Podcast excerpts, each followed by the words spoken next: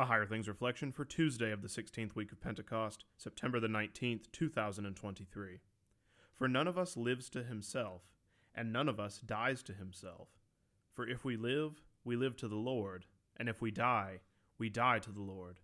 So then, whether we live or whether we die, we are the Lord's. Romans 14, verses 7 through 8. In the name of Jesus. Amen. In 1 Corinthians 6 and 7, Paul says, You were bought with a price. There is tremendous comfort in the knowledge that we are the Lord's. As the Catechism teaches, Christ purchased and won us from all sins, from death, and from the power of the devil, not with gold or silver, but with his holy precious blood, and with his innocent suffering and death, that we may be his own. But what does life as God's people look like? If that's our question, we're in luck. It seems like half of the New Testament was written to describe life as the people purchased and won by Christ. In our reading today, Paul is dealing with meat sacrificed to idols, observing religious days, and Christians with weak consciences. It boils down to this don't use your freedom in Christ to erect a stumbling block that could scandalize your brother or sister in Christ. In 1 Corinthians 8, Paul deals with the issue in more detail he basically says that even if we know that idols aren't real, since there's only one God, we ought to pay attention to our neighbor in Christ, who may not understand that idols have no power, and if we participate in eating food that was sacrificed to an idol, their conscience may be defiled and throw them into confusion or despair. A similar situation might arise today around a Christian's participation in Halloween. If a new Christian only knows Halloween to be the commercial holiday that seemed focused on the occult, you could understand their reluctance to allow their kids to dress up and beg for candy. The important reminder Paul gives us in Romans 14 is that our lives are not our own, and we're charged to live these lives created by God, redeemed by Christ, and being sanctified by the Holy Spirit, with that in mind. In the name of Jesus, Amen. No saint on earth lives life to self alone or dies alone, for we with Christ are one. So if we live, for Christ alone we live, and if we die, to Christ our dying give. In living and in dying this confess, we are the Lord's safe in God's faithfulness. For to this end our Lord by death was slain, that to new life he might rise again. Through sorrow on to triumph, Christ is led, and reigns o'er all, the living and the dead.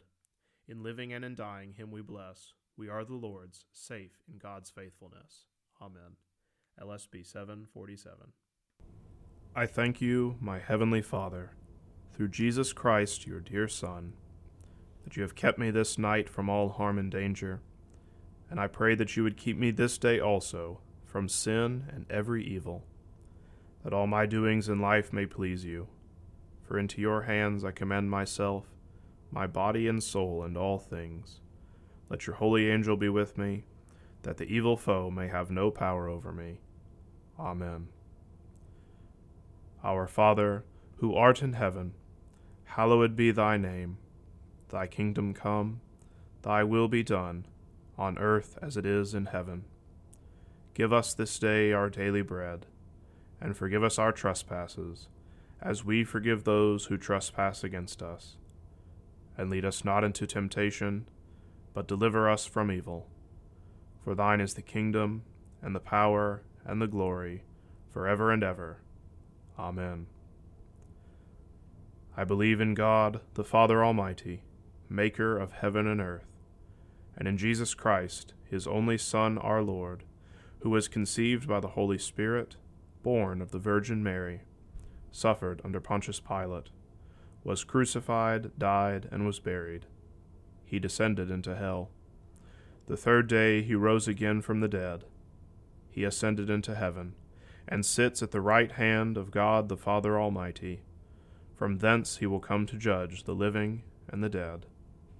I believe in the Holy Spirit, the holy Christian Church, the communion of saints, the forgiveness of sins, the resurrection of the body, and the life everlasting. Amen.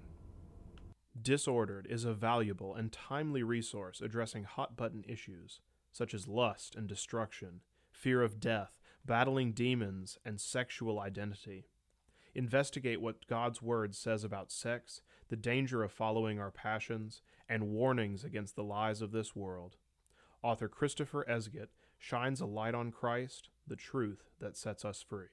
Disordered, now available from Concordia Publishing House.